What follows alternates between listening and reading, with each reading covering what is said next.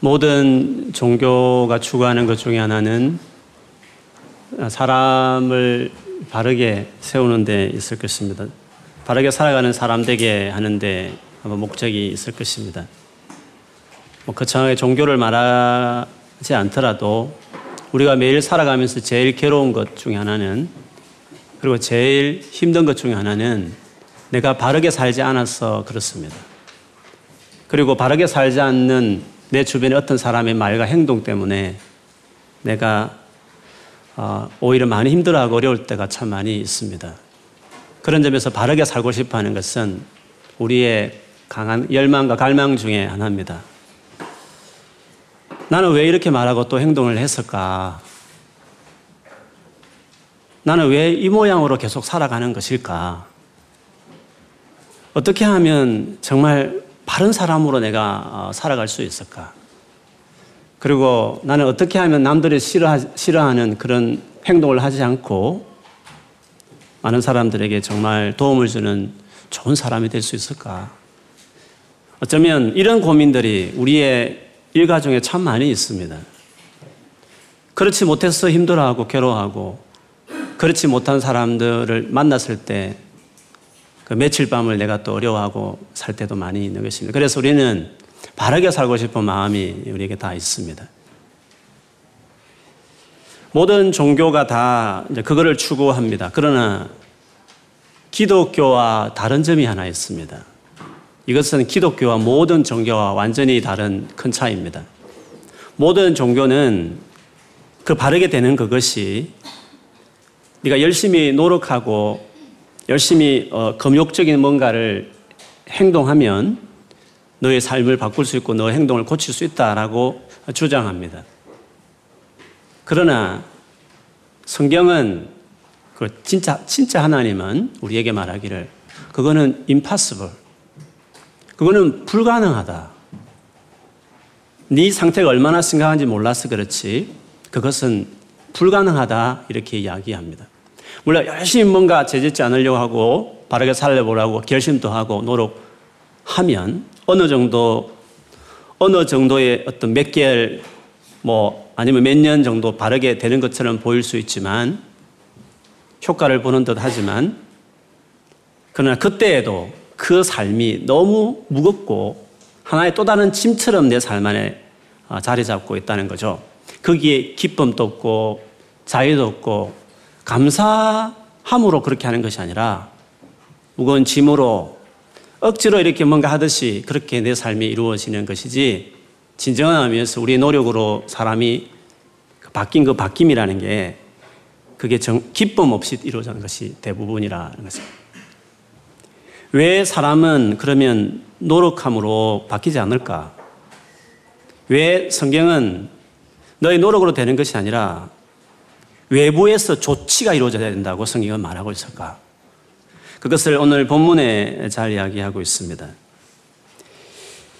예수님, 하나님 아들 예수님이 이 땅에 오셨을 때 그 시대에 가장 하나님의 말씀, 주신 말씀을 가까이 하고 연구하고 공부했던 부류의 사람들이 있었습니다. 바리새인들이었고 그 바리새 종파 중에도 특별히 열심히 많은 사람을 어, 서기관으로 세워서 그들이 하나님의 말씀을 연구하고 때로는 직접 이렇게 카피하면서 어, 많은 사람들에게 성경을 가르치는 역할을 했습니다.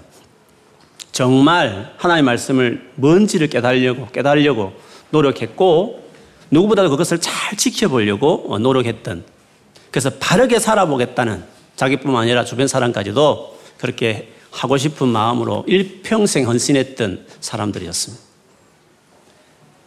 그들이 어느 정도 깨끗하게 살고 싶어 했냐 하면 혹시 밖에 외출했다가 돌아다니면서 나도 모르는 사이에 내 몸과 마음이 더럽혀질 수 있다. 혹시 나쁜 사람들 나쁜 곳에 가서 내 마음이 더럽혀질 수 있기 때문에 일가를 마치고 집에 돌아 들어왔을 때는 들어오자마자 손을 씻어야 된다.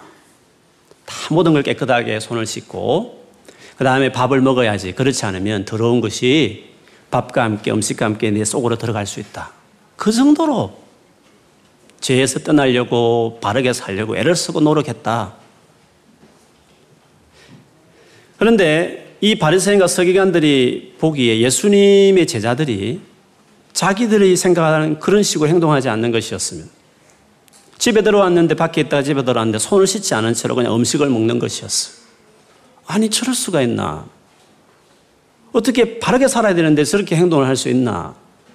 그래서 막 비난하고 수군거리는 일을 했습니다. 그때 예수님께서 길게 그것에 대한 어떤 대답으로 오늘 이 말씀을 했고 우리는 그 중에 일부분, 중요한 부분을 읽었습니다. 예수님의 답변에 뭐 요약하면 이렇습니다. 밖에서 뭔가 들어온 것이 음식과 함께 속에 들어가서 우리를 더럽히는 게 아니다. 그 밖에서 더럽다는 것은 우리 마음에 들어가는 게 아니고 그냥 우리 배 안에 들어가고 소화시켜서 뒤로 나오는 것일 뿐이다. 음식은 그 자체로 그냥 깨끗한 거다. 진짜 사람이 더럽혀지는 것이 왜 더럽혀지는 줄 아느냐? 왜 사람이 이렇게 망가진 채로 살아가느냐 하는 것은 외부의 뭔가에 의해서 되어지는 것이 아니라 사실은 몰라서 그렇지 너의 마음 자체가 너희가 지금 가지고 있는 아, 내적으로 있는 그 마음이 이미 망가져 있다는 것입니다. 그래서 모든 악한 것들이 다 마음에서부터 그냥 나온다는 것입니다. 20절부터 23절에 그 말씀이었죠. 속에서 곧 사람의 마음에서 나오는 것은 악한 생각, 곧 엄난과 도둑질과 살인과 간음과 탐욕과 악독과 속임과 음탕과 질투와 비방과 교만과 우매함이니 이 모든 악한 것이 다 속에서 나와서 사람을 더럽게 하느니라. 하나님 아들께서 우리 사람의 근본적인 문제는 외적인 부분이 아니라 우리 사람 속에 뭔가 우리 마음 자체가 우리 인생을 더럽힐 만한 뭔가가 우리 안에 우리 마음 자체가 지금 문제가 있다는 것을 심각한 문제가 있다는 것을 그것 때문에 우리가 더러운 삶을 사는 것이다고 아, 그렇게 이야기를 했습니다.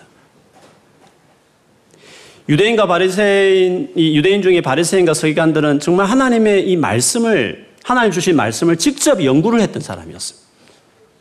그것이 무슨 의미인지를 깨달으려고 노력했고 그것을 정말 잘 지켜보려고 여러 가지 자기 나름대로 규정을 만들 정도로 열심을 냈던 사람이었습니다. 그런데 그것으로 그들의 삶을 바로잡을 수 없었습니다. 무슨 말이냐 하면 진리를 알게 되면 우리가 바르게 살 거라 생각합니다.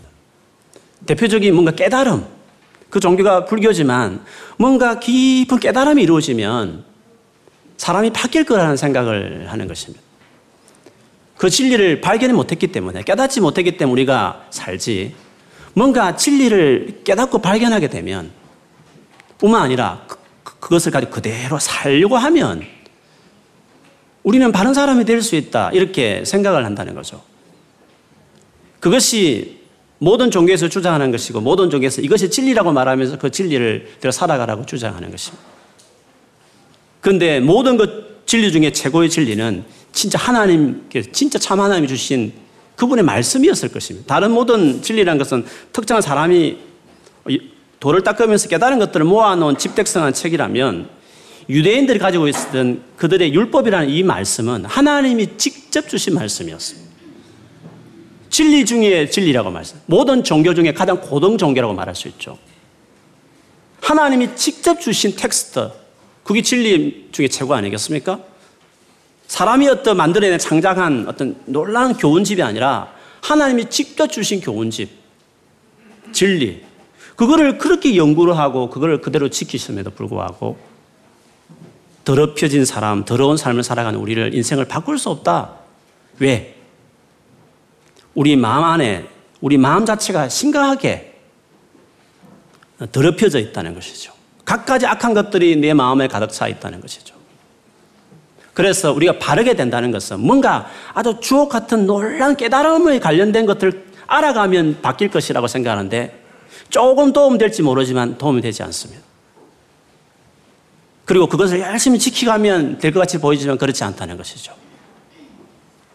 그래서 깨달음을 추구하는 어떤 노력들, 그게 종교든지 깨달음을 주는 좋은 어, 자기 개발서 책을, 책을 읽든지 간에 좋은 어떤 티칭과 깨달음과 강의를 통해서 내가 그걸 알고 그것을 삶에 잘 적용하면 될 것처럼 생각하지만 어느 정도 도움이 될 수 있지만 그렇게 해서 사람이 바뀌어지지 않는다. 여기 하나님이 말하는 성경에서 말하는 그런 점에서 기독교와 타 종교는 완전히 다른 것입니다. 타 종교는 네가 열심히 좋은 말씀을 가지고 살아가라는 것을 가르치는 것이라면 하면 성경은 처음부터 안 된다. 완전히 타락했기 때문에 안 된다. 너희 안에서 아무리 노력해도 그것이 이루어질 수 없다. 철저하게 우리의 무능력, 우리의 무기력, 철저히 타락된 우리의 상태. 그래서 아무리 좋은 하나님 말씀을 안겨줘도 그걸 그렇게 연구하고 지켜내려 해도 가장 좋은 텍스트, 가장 좋은 깨달음 중에 깨달음인 하나님의 말씀을 안기고 있어도 사람의 더러움을 해결할 수 없다. 그것이 예수님이 우리에게 말씀하신 일이었습니다. 왜 우리의 마음이 이렇게 타락했는가? 우리의 상황이 우리 내적으로 얼마나 문제가 있는가를 보여주는 것은 성경에서 최초로 사람들이 하나님을 떠났던 하나님 앞에 죄를 지었던 그 창세기 3장을 보면 아 우리의 상태라는 게 외적인 것이 아니라 마음의 중심의 문제라는 것을 알 수 있습니다. 최초로 하나님 만드신 그 부부 아담과 하와라는 그 부부가 하나님을 대적하고 떠나지 않습니까? 그 어, 내용은 여러분님 잘 아실 거예요. 하나님이 금하신 선악을 알게 하는 그 과일 나무를 아담과 하와가 이제 먹게 되죠. 뭐 단순한 먹지 말란 과일을 먹었다 해서 그것이 뭐 큰 죄다. 어떤 그 먹은 먹지 말란 걸 먹었기 때문에 죄다라는 그런 차원의 포커스를 둘 게 아니라 그 선악이 알게 나무를 먹을 때에 어떤 마음과 동기였냐 그게 더 중요한 것이죠. 제가 늘 예를 들지만 아담과 하와가 성냥 가지고 장난치다가 에덴 동산 다 불태워도 하나님 절대 쫓아내지 않습니다. 선악을 알게 하는 나무를 먹을 때에 그 과일을 너무 먹을 때 그것이 엄청난 죄입니다. 어떤 의미냐 하면 반드시 죽는다는 말을 듣고도 그리고 알만한 지, 지능이 다 있고 하나님을 직접 대면했던 사람이었음 불구하고 빈말하지 않는 하나님이 반드시 죽는다는 말을 듣고도 그럼에 불구하고 그걸 먹었을 때는 두 사람이 아주 독한 결심을 한 것입니다. 어리숙해서 뭐 몰랐어 사단이 뭐 위협한 것도 아니었고 그렇게 빈말하지 않는 그런 반듯하신 그렇게 의미하신 그리고 반드시 말씀대로 행하시는 그 하나님의 성품을 아는 그로서 죽는다는 말을 듣고도 허허 웃으면서 그걸 따먹는다는 것은 그냥 한 게 아니라 엄청난 결심을 하고 그것을 한 것이었죠. 그 동기는 뭐였습니까? 하나님이 되겠다. 사탄이 하나님이 될 수 있다 했기 때문에 하나님이 되겠다. 저걸 먹으면 하나님처럼 될 수 있기 때문에 하나님 금했다라고 말을 듣고 하나님처럼 돼 보겠다라는 마음에서 그걸 그 동기를 가지고 가지고 따먹었다는 거죠. 그래서 여러분 죄라는 것은 근본적으로 윤리적인 것보다도 앞서는 개념이 있는데 그거는 하나님을 대하는 태도 속에서 하나님이라는 그 자리를 밀어내고 자기가 그 자리를 차지하는 일종의 구테타와 같은 자기 authority를 완전히 몰아내고 자기가 그 authority를 불법적으로 취하겠다라는 그것이 원래 아담과 하와가 지었던 죄였어. 아담과 하와가 도둑질해서 쫓겨났습니까? 사람을 죽여서 쫓겨났습니까? 성적으로 방탕해서 에덴 동산 쫓겨났습니까? 아담과 하와가 처음에 지었던 그 첫 범죄는 윤리적인 사회적인 죄가 아니었어요. 그것은 하나님이라는 그 authority를 밀어내고 내가 하나님이 되겠다. 그 굳은 결심을 하고 하나님하고 완전히 이제는 끝난다는 것을 각오하고 감수하고 죽는다는 말을 듣고도 그렇게 할 때는 하나님과 이제 끝장내겠다는 그런 식으로 해서라도 하나님 되겠다는 마음을 가지고 그것을 행동을 옮겼기 때문에 단순히 그만 과일 하나 먹어서 그게 큰 죄가 된 게 아니라 그게 어떤 태도였으며 어떤 마음을 했느냐가 중요한 것이죠. 그래서 최초의 인간 아담과 하와가 행했던 그 죄라는 것은 마음의 문제인 거죠. attitude와 같은 것이에요. 어떤 attitude입니까? 내가 하나님이다 이런 뜻이죠. 내가 하나님이 되겠다 이 말은 어떤 의미냐면 하나님이라는 존재가 최고 높은 존재 아닙니까? 그리고 최고 높은 존재일 뿐만 아니라 영광을 받아야 될 최고 높은 분 위에 있는 분이 하나님이지 않습니까? 근데 그 하나님이 자기가 되겠다 이 의미는 자기가 삶의 중심이 되겠다 이 말이죠. 모든 삶에 자기가 센터에 있겠다는 것을 이야기해. 자기가 하나님이기 때문에 하나님은 최고 높은 위치에 자기가 되겠다는 것을 이야기하는 거죠. 그리고 자기가 하나님이기 때문에 자기를 위해서 살겠다는 거죠. 그래서 죄를 정의할 때 죄는 윤리적인 것 이전에 죄라는 것은 삶의 태도를 말해요. 어떤 태도냐면 자기 중심적인 걸 말해요. 인생에 자기가 왕이 되어 있는 것을 이야기해요. 모든 삶에 살아가는 이유가 하나님인 자기를 위해 살고 자기를 믿고 살고 자기의 행복을 위해서 살아가는 것이 자기 삶의 모든 중심에 자기가 앉아 있는 것이 그게 성경에서 말하는 죄라고 이야기하는 것이에요. 이기적인 것이 죄입니다. 소신껏 살겠다. 나는 내 철학을 가지고 살아가겠다. 그게 죄의 또 다른 표현과 같죠. 내 인생은 내 것이다. 그것이 죄라고 말하는 것입니다. 성경이 말하는 죄는 어떤 나쁜 짓하고 세상에서 욕들 비방받을 만한 어떤 그런 윤리적인 타락을 죄를 정의하기 이전에 바로 철저히 자기 중심적인 것. 부부 사이에도 철저히 자기 중심적이고 인간관계에서도 철저히 자기 중심적이고 일을 해도 철저히 자기를 중심적으로 살아가는 그게 성경에 말한 죄다. 그렇게 이야기하는 것입니다. 그런 점에서 어린아이를 보면 순수한 어린아이가 가장 죄인이죠. 도둑질도 안 하고 사회적인 범죄를 저지르지 않지만 어린아이를 보면 철저히 이기적이고 자기밖에 모르고 손에 하나의 과자를 들고 있어도 또 달라 하고 순수한 때묻지한 어린아이는 죄인이구나. 죄를 정의할 때 윤리적으로 접근해버리면 안 되는 거예요. 이기심으로 접근해야 돼요. 근데 그 어린아이가 얻어맞고 형한테 맞고 아버지께 얻어맞고 학교 선생님께 매맞고 이러다 보니까 변질이 되어서 배려하는 것처럼 사회 구제도 많이 하는 건 착한 사람으로 살아가지만 마음을 까고 까고 들어가 보면 완전히 망가져 있는 우리 중심에 항폐한 우리 인간의 마음이 있다는 거죠. 평소 때는 모르지만 산속에 돌을 닦다 보면 예수를 안 믿어도 석가와 같이 예수를 안 믿어도 그 마음을 계속 투영하다 보면 그 마음에 욕심이 있구나 이걸 발견하는 것이에요. 다만 그 문제를 그분들은 돌을 닦으면 된다라고 말을 하지만 성경은 그 정도로 해결될 부분이 아니다. 그거는 심각한 거다. 네가 노력한다고 해서 될 부분은 아니다. 이는 심각한 거다. 그거, 그런 점에서 완전히 다른 거죠. 뭐 모든 종교가 다 착하게 살아가라고 말하는 거 아닙니까? 비슷한 것 같지만 완전히 어, 다르다고 말할 수 있는 것입니다.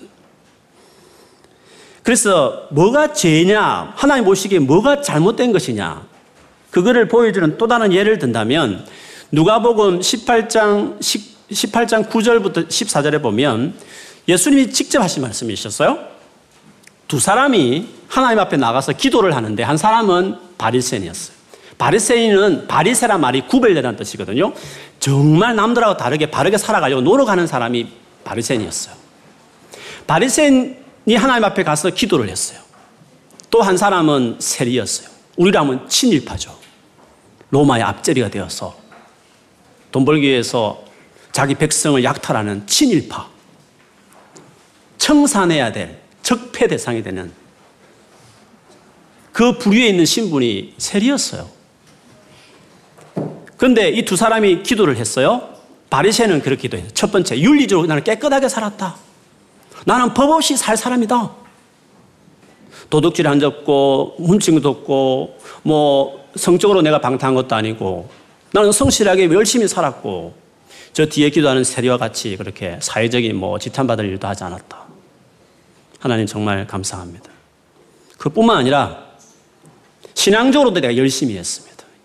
일주일 7일 중에 이틀을 내가 금식하며 기도했고 그리고 엄격하게 나의 수입이 들어오면 다 떼서 하나님께 11조를 다 드렸습니다.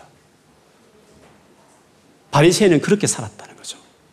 반면에 세리는 뒤늦게 자기 잘못을 깨닫고 내가 잘못 살았다는 것을 깨닫고 감히 고개도 들지 못하고 하나님 앞에서 저 성전 뒤쪽에 서서 머리를 숙인 채로 자기 손으로 멍이 들도록 가슴을 치면서 나는 죄인입니다. 나를 불쌍히 여겨주세요.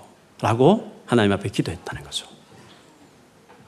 그런데 여러분 결론이 놀랍습니다. 충격적인 것은 예수님께서 이 세리가 저 바리새인보다도 더 어렵다. 도대체 어렵다는 기준이 뭐냐는 거죠. 하나님 보시기에. 윤리적인 기준도 아니고 어떤 신앙적인 열심의 기준도 아니고 사회적으로 뭔가 칭찬받냐 바르게 사냐 그 문제도 아니고 하나님에게 있어서 의와 악의 기준은 도대체 뭐냐는 거죠.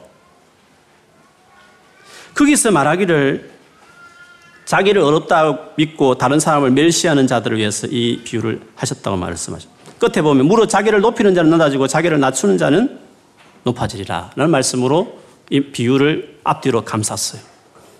선악을 알게 하는 나무를 따먹을 아담과 하와처럼 자기 중심적인 거. 그것이 뭐 착하게 살한 것을 내세운 것이든지 사회에서 열심히 한 것이든지 교회에서 뭐 신앙적인 거 열심히 했든지 간에 내가 이만큼 했다라고 생각하는 뭔가 자기 프라이드와 동시에 그렇지 못한 사람을 멸시하고 변변치 않은 것들 하면서 무시하고 자기 self centered 된 사람 자기 중심적인 사람은 하나님 보시기에 죄인이고 반면에 비록 인간적으로 많은 죄를 지었지만 자기를 낮추고 자기가 죄임을 고백하고 하나님의 은혜가 필요하다고 나를 불쌍히 여겨달라고 구하는 사람을 차라리 그 세리가 더 마음이 간다. 그 세리가 내 보기에 어렵다.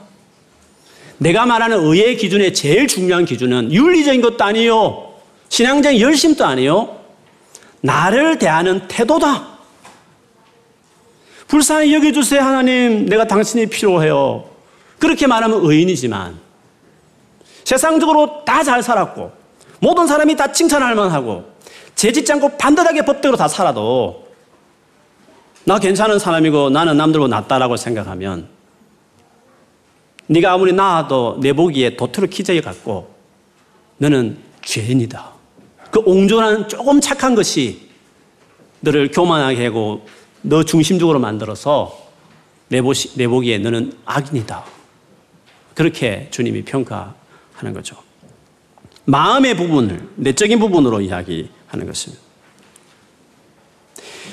그래서 죄를 지었을 때 죄라는 것은 내적이라는 것을 마음의 부분이라는 것을 계속 이야기하죠. 아담과 하와가 최초의 두 부부가 죄를 지었을 때 내면에 어떤 변화가 일어났는지를 보여주는 한 가지 예가 있죠. 여자에게 아내에게 하나님이 나타나셔서 책망을 하시면서 이런 말씀을 하셔요. 네가 지금 죄를 지었기 때문에 네가 이런 사람으로 바뀌었다는 거죠. 어떤 바뀌냐 말하냐면 그 구절 중에 이런 구절이 있어요. 너는 남편을 원하고 남편은 너를 다스릴 것입니다. 이렇게 바뀌었다는 거죠. 너는 남편을 원하고 남편은 너를 다스릴 것이다. 언뜻 보면 이렇게 들려요. 역시, 역시 아내는 남편을, 남편만 바라보는 거야. 하, 남편은 사랑을 받아야 되는데. 원하고 남편은 어흠 하면서 다스리고. 뭐 이렇게 보여진죠, 이 구절이. 근데 그렇지 않아요. 원어를 보면 그렇지 않아요. 이 원한다는 것은 사모해요, 당신 원해요, 사모해 이런 원하는 게 아니에요. 원한다는 것은 컨트롤을 말해요. 아내는 남자를 휘어잡 고 싶어 하고 남자는 힘으로 꾹 눌려서 다스린다. 그게 죄를 지은 이후로 우리 안에 바뀌게 된 마음이 바뀌게 된 상황이다. 그래서 부부가 이렇게 하나 되기가 어려운 거예요. 그래서 아담과 하와가 선악을 알게 한 나무를 대 단순한 어떤 행동 하나 규칙 하나 어긴 정도가 아니라 그 한 행동 즉시로 죄가 쑥 내 마음에 인 하트 들어와서 내 하트를 망가버린 것입니다. 내 뼈 중에 뼈요, 살 중에 살이라고 전적 나다. 당신은 나의 사람이다. 나와 똑같은 사람을 고백했던 그들이 완전히 산산상 부서져서 지극히 자기중심적이 되어서 자기를 위해서 남편을 휘어잡고 남편도 그 좀 힘센 걸 가지고 연약한 여자를 짓밟고 자기 중심적인 것이 가정 안에서 일어나고 그것이 학대되면 사회적인 범죄요. 학대되어지면 한 나라가 한 나라를 침공하는 이 땅의 수많은 이 재앙의 은인들이 이렇게 문명이 발전해도 이것이 계속 더 잔인하, 잔혹해지는 범죄가 많은 것은 죄는 생각만큼 심각하다.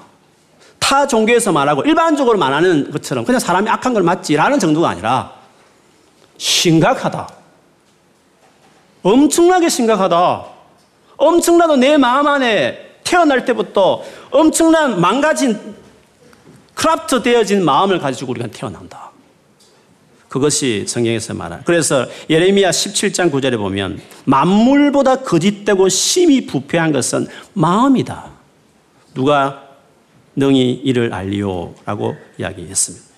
이런 고민을 담고 있는 좋은 성경이 로마서 7장 18절에서 24절인데요.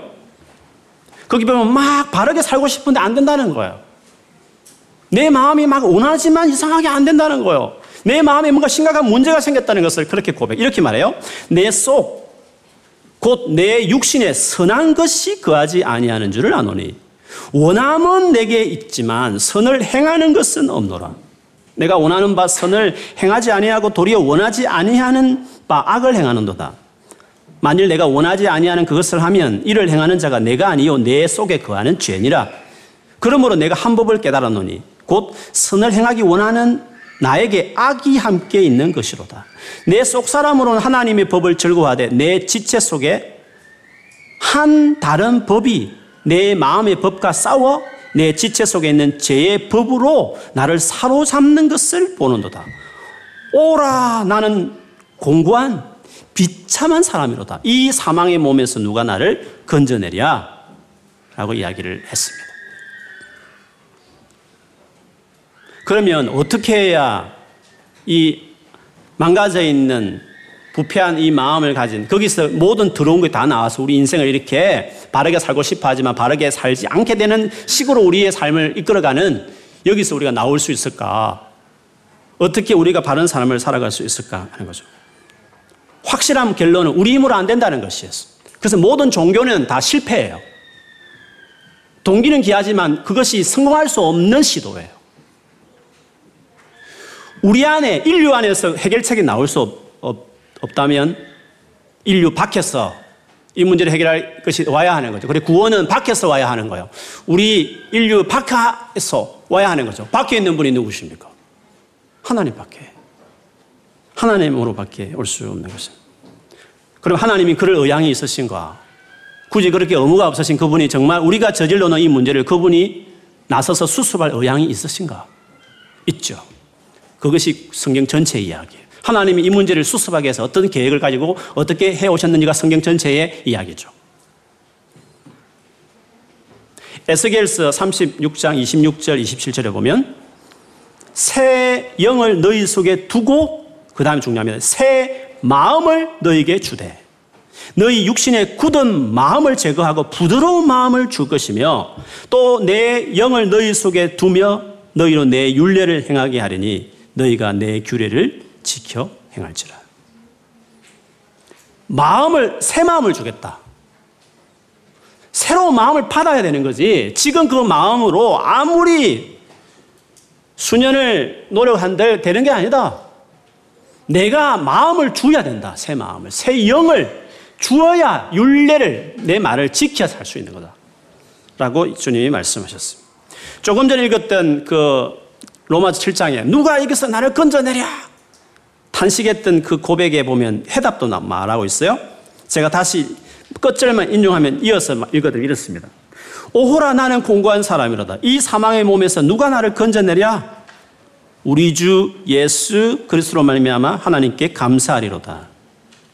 그런즉 내 자신의 내 자신이 마음으로는 하나님 법을 육신으로는 죄의 법을 섬겨노라. 그러므로 이제 그리스도 예수 안에 있는 자에게는 결코 정죄함이 없나니. 이는 그리스도 예수 안에 있는 생명의 성령의 법이 죄와 사망의 법에서 내를 해방하였습니다.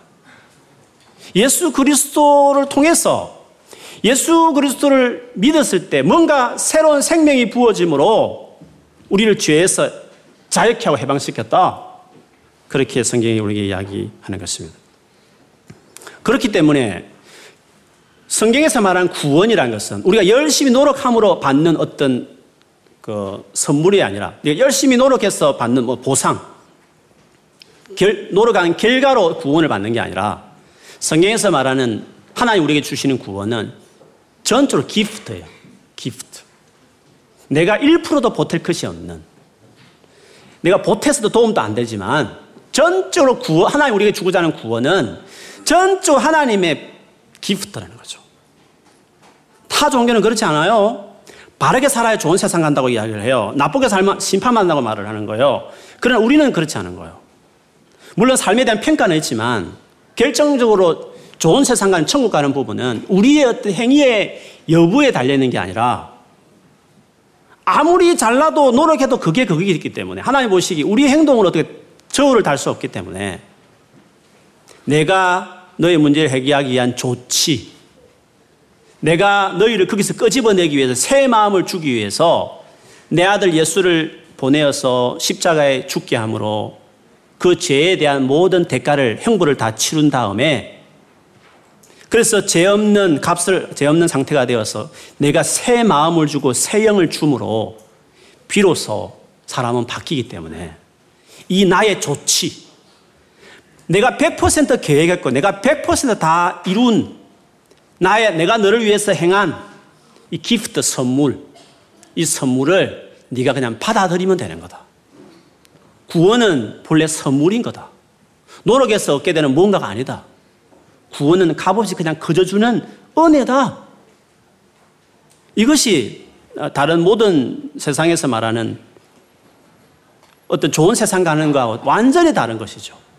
그래서 에베소서 2장 8, 9절, 8절부터 10절에 보면 너희는 그 은혜로 그 은혜에 의해서 믿음으로 말미암아 구원을 받았으니 이것은 너희에게서 난 것이 아니요 너희가 노력해서 뭐 얻은 것이 아니라 하나님의 선물이라 행위에서 난 것이 아니니 이는 누구든지 자랑하지 못하게 하려 함이라. 구원은 전적으로 선물이라는 거죠. 그러나 구원받은 이후에 이상하게도 착하게 살아간다는 거죠. 구원받은 이후에 구원 자체가 새 마음을 받는 거거든요.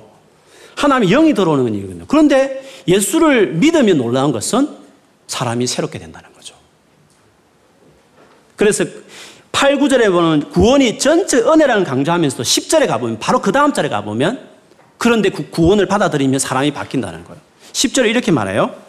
우리는 그가 만드신 바라 그리스도 예수 안에서 선한 일을 위하여 지어짐을 받은 자니 이 일은 하나님이 전에 예비하사 우리로 그 가운데서 행하게 하려 하심이니라 라고 말을 했습니다. 그래서 우리를 이 문제를 해결하기 위해서 인류 밖에 계신 초월에 계신 하나님께서 쑥 당신이 아들을 보내 들어오신 그 예수 그리스도. 그 예수께서 오셔서 십자가에 돌아가시고 우리의 죄에 대한 값을 다 지불하시고 비로소 우리에게 새 마음, 새 영을 주신 이 놀라운 구원의 선물을 내가 믿으면 그냥 내가 두 손을 벌고 받아들이게 되면 놀랍게도 우리의 마음이 새롭게 되어지고 선한 일을 하는 사람으로 그게 바뀌게 된다는 것이죠. 그래서 우리가 새 사람 되는 유일한 방법은 죄짓지 말아야지라고 자기 의지를 다짐하는 것이 있는 게 아니라 더 중요한 것은 그보다 더 앞서야 될 것은 예수 그리스도를 내 삶에 오신 그 예수를 내가 모셔드리는 것입니다. 예수께서 나를 위해서 하신 그 모든 조치를 다 나를 나의 것이라고 내가 딱 받아들이는 것입니다. 그걸 의지하고 그걸 붙들고 살아가는 것이에요. 예수님을 내 마음에 영접하고 노력하고 애쓰려면 그 예수를 알아가는 데 노력하고 애를 쓰고 정말 행위를 하려면 그 예수님을 의지하는 데 행위를 다하고 예수 그분께 내 삶을 올인하기 시작하면 나는 예수께만 집중했는데 예수님은 내 마음을 새롭게 하고 내 마, 나의 삶을 새롭게 해서 선한 일을 하는 사람으로 바뀌어진다. 그게 놀라운 것입니다. 그래서 예수 그리스도를 믿는 것이 제일 중요한 것입니다. 예수를 믿는 것은 뭔가 교회를 10년 다닌 다음에 예수를 그대 비로소 믿는 게 아니라 와서 성경도 공부하고 기도를 많이 한 다음에 비로소 예수를 그 다음에 믿었다 이런 말이 아니라 예수를 믿는 건 처음부터 그냥 믿는 거예요. 처음부터 예수라는 인격을 내가 그냥 받아들이는 것이에요. 받아들인 그게 처음 시작이에요. 그때부터 구원이 시작이 되는 거예요. 그 다음에 그 예수와 관계를 맺어가고 그 예수님을 알아가고 그 예수님을 사랑하고 신뢰하는 것이죠. 그러므로 다른 종교처럼 한참 돌을 닦은 다음에 뭔가 올라가는 구원이 아니라 먼저 구원부터 받아들인 다음에 처음부터 구원을 먼저 받는 것이에요. 그 다음에 삶의 변화가 일어나게 되는 거예요. 내가 지금이라 예수를 믿을 수 있는가? 그럼요. 내가 오늘 처음 교회 왔는데 지금도 예수를 믿을 수 있냐고요? 한 1년 정도 교회를 다녀야 비로소 믿는다고 말하는 거 아닌가요? 아니에요. 한 주간 또 엄청나게 많은 죄를 지었는데 이 죄를 좀 청산하고 와야 예수를 그 다음에 좀 믿는다고 말하는 거 아닌가요? 아니에요. 그 모든 것, 아무리 착하게 산들, 나쁘게 산들, 하나님 보시고 50보 100보기 때문에 하나님이 나를 위해서 그분이 100% 그분이 다 하신, 준비하고 행하신 그 구원의 사건을 그 선물이니까. 선물 받는데 한 10개월 일하고 난 다음에 선물 받는, 그게 선물입니까? 그거는 월급이지. 선물은 그냥 받으면 되는 거예요. 안 받으면 선물이 내 것이 안 되지만 받기만 하면 내 것이 되는 거예요. 선물은 처음 와도 받을 수 있는 거예요. 아침 9시 일하는 사람도 받을 수 있고 일 마무리하는 1시간 전에 포도원 그 비유처럼 그래도 받을 수 있는 것이에요. 구원은 처음부터 받는 거예요. 내가 그걸 받아들이면. 내가 살아보니까 내 마음대로 내 인생이 안 풀리더라. 내가 아무리 결심하지만 내가 바르게 살라고 하지만 그게 뜻대로 잘 안 되더라. 성경 말씀대로 정말 내가 죄인이구나. 내 마음이 이기적인 내 마음이 맞구나. 성경이 맞구나. 정말 힘든 나 자신이구나. 성경 그대로 내가 죄인임을 인정하고 그래서 내가 뭔가 노력함으로 바뀔 것이라는 기대를 내가 타 종교의 모든 주장들을 내가 동기는 귀하고 좋은 취지지만 그것이 다 결과가 나올 수 없는 헛발질인 것을 알고 나는 초장역을 접고 나 손을 내미겠다. 하나님 좀 도와주세요. 물론 열심히 노력하면 좀덜 죄를 짓겠지만, 엄난 사태 좀덜 보게 되고 하겠지만, 좀 입을 단속하면 거짓말 안 하고 남 수근수근 한 건 좀 단속되겠지만, 일시적인 거예요. 주의 말씀이 맞아요. 내 마음에 더럽힌 것이 망가져 있어요. 내가 노력하려면 붙들어 노력을 할래요, 그냥. 예수 믿는 그 노력을 할래요, 그냥. 주세요! 손을 내밀고 나를 불쌍히 여기서 세리처럼 가슴을 치면서 내가 죄인이오니 나를 불쌍히 여겨주세요. 손 내미는 일을 내가 하겠다는 거죠. 그러면 손을 바로 내밀면 오늘 처음 교회 와도 주님 손을 딱 붙들고 오늘 적시 예수님이 내 생에 들어오고 내 마음을 바꾸어서 10년 나에도 예수 안 믿고 다니는 사람보다도 오늘 당장 와서 예수 믿은 사람이 진짜 받아들인 생애 예수를 받아들인 사람이 인생이 달라진다는 거죠. 사람은 어떻게 바뀌는가? 착하게 살아봐야지 노력해서 바뀌는 게 아니라 예수를 받아들임. 예수를 믿음으로 바뀌어지는 것이죠. 이 말씀 보고 우리 마무리하겠습니다. 고린도 전서 1장 보겠습니다.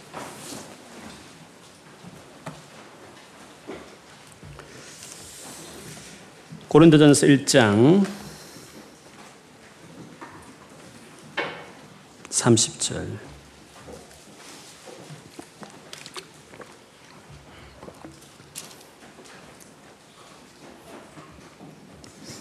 1장 30절 폈습니까? 고린도 전서 1장 신약성경 로마서 다음에 고린도 전서 1장 30절 31절 한번 보겠습니다. 그두 절이니까요. 같이 읽어볼까요? 시작. 너희는 하나님으로부터 나서 그리스도 예수 안에 있고 예수는 하나님으로부터 나와서 우리에게 지혜와 어려움과 거룩함과 구원이 되셨으니 기록된 바 자랑하는 자는 주 안에서 자랑하라 함과 같게 하려 함이라. 우리가 어떻게 어려워질 수 있다고요? 우리가 어떻게 거룩해질 수 있습니까? 우리가 어떻게 리뎀션, 뭔가 이 지긋지긋한 이 잘못된 삶에서 어떻게 구원, 거기서 빠져나올 수 있을까요? 예수. You are in Christ Jesus. Jesus become our righteousness, our holy, our redemption. 그래서 나의 어렵게 된 거, 내가 거룩해진 거, 내가 뭔가 제약의 구렁텅이 빠져나온 모든 구원이 내가 한 것이 아니라 나는 예수님 안에 거했을 뿐이고 예수님을 모셨을 뿐인데 예수님이 들어오셔서 나의 거룩함을 만들어내시고 나를 어렵게 하시고 나를 모든 추잡한 삶에서 리뎀션 건져내셨으므로 예수님이 다 하셨으므로 무로 자랑하는 자는 예수를 자랑하라. 예수님이 나의 구, 나의 거룩함이 되고 나의 어려움이 되시고 나의 구속함이 되시고 무로 자랑하는 자는 예수 그리스도를 자랑하라. 내가 바뀐 것 같은데 사실은 그 개인만 알지만 하나님만 알지만 영접한 그 예수님이 그 인생을 바꿨다는 것이죠. 그래서 예수를 믿는 것은 교회를 한 1년 정도 다니고 보고 나서 결정하는 게 아니라 처음부터 할 수만 있던 처음부터 믿고 그 다음에 인생을 바꿔가는 것이에요. 예수 안에, 나는 예수 안에 거했고 예수님 나를 바꿔가는 거죠. 그래서 기독교는 이론도 아니요. 어떤 좋은 어떤 어, 좋은 계명을 그냥 티칭을 받아들여서 좋은 텍스트 가지고 주구장창 지키려 애쓰는 것도 아니요. 예수라는 살아있는 인격을 내 삶에 모시는 것이 그분과 같이 살아가는 게 삶이에요. 예수님을 생각하고 사세요. 예수님을 구하세요. 예수님 이름을 부르고 예수님을 의지하고 사세요. 그랬으면 나는 예수님 안에 아, we are in Christ Jesus인데 Christ become 그리스도는 나의 어려움, 나의 거룩함, 나의 구원이 되신다고 말씀하셨습니다. 우리 가운데 아직도 예수님에 대해 진지하게 생각하지 않으신 분 계시면 오늘 기도하시면서 예수님을 원하고 예수님을 알기를 원하고 예수님이 내 삶을 모시고 살겠다 고백하십시오. 이미 하신 분들 그렇지만 어느새 내 노력으로 하는 분이 계시면 예수님을 다시 구하십시오. 그러면 달라질 수 있어요. 그 예수께서 우리의 삶을 새롭게 하실 줄 믿습니다. 그래서 바꾸세요, 여러분 인생을. 나는 의지하고 주님은 나를 바꾸고. 그래서 의인은 믿음으로 살아가는 사람이에요.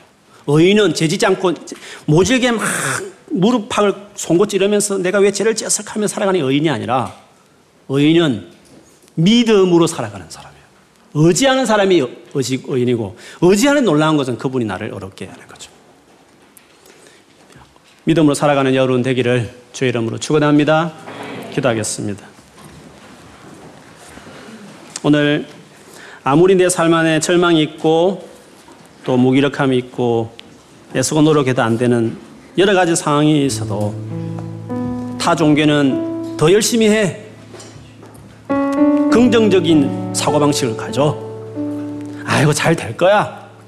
그런 식으로 자기를 암시하고 자기를 세뇌하고 막연히 꿈은 이루어질 거라고 생각하면서 자기 세뇌하듯이 자기 암시하듯이 자기를 뭔가 또 뭔가를 믿게 하는 것은 더 자기 중심화시키는 자기 중심 재성을 더 강화시키는 사단은 끊임없이 네가 할 수 있어.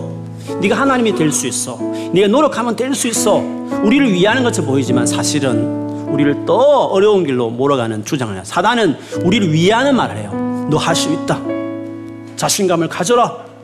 너는 하나님이 될 수 있다. 네가 해낼 수 있다. 사단은 우리의 그렇게 뭘 신이라 하나님 된다는 신의 용어를 쓰지 않지만 네 스스로 할 수 있다. You can do it.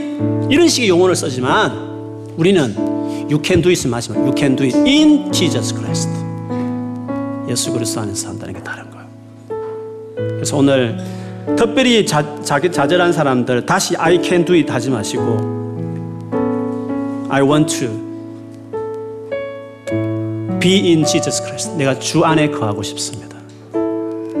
예수님을 위해 내가 해내고 싶습니다. 고백하시면 거기서부터 진정한 해결책이 나오는 거예요. 오늘 기도하면서 그렇게 고백하시고 교회를 오래 다녔지만 아직도 예수님에 대해서 막연히 생각을 하고 계시면 예수님에 대해서 알기를 고백하고 예수님 내 생에 들어와 달라고 요청하시면 뭔가 다를 거예요. 뭔가 느낌이 다르고 여러분 삶 안에 삶의 변화를 경험하는 일이 나타나실 것입니다. 예수를 영접하고 받아들이는 고백들이 있었으면 더 좋겠습니다. 같이 한번 소리 내서 기도하겠습니다. 하나님 아버지, 감사합니다. 정말 우리가 얼마나 한심하고 절망적이고 세상을 봐도 이렇게 문명이 발전해도 감옥 수는 더 늘어나고 범죄의 악랄함은 더 하늘을 찌르고 아버지 가깝게 나의 부부 생활을 봐도 자녀와 나의 친구 관계를 봐도 이렇게 고치지 않는 나의 태도와 저렇게 상처 주는 저의 행동과 말투는 왜 이리 우리의 삶을 힘겹게 하는지를 봅니다. 주의 말씀대로 네 마음이 망가졌다. 모든 더럽게 하는 것이 네 마음이 이미 다 들어와 있다.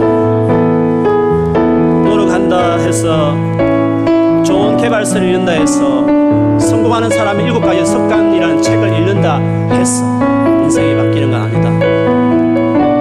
예수를 영접하고 내가 너를 구원하기 위해서 하지도 않아야 될 일이 않아도 될 일이지만 내가 너희를 사랑해서 내 아들 예수를 이 땅에 보내어 십자가에 죽게 한 이 놀라운 구원, 이 놀라운 선물 그냥 받아들이기만 하면 누구든지 다 받아들이기만 하면 새로운 피조물 된다 하신 아버지. 오늘 우리가 이 예수를 다시 붙듭니다. 내가 예수 안에 더 거하기를 다시 결정합니다. 예수님이 내 삶 안에 영향을 주는 분이 되기를 내가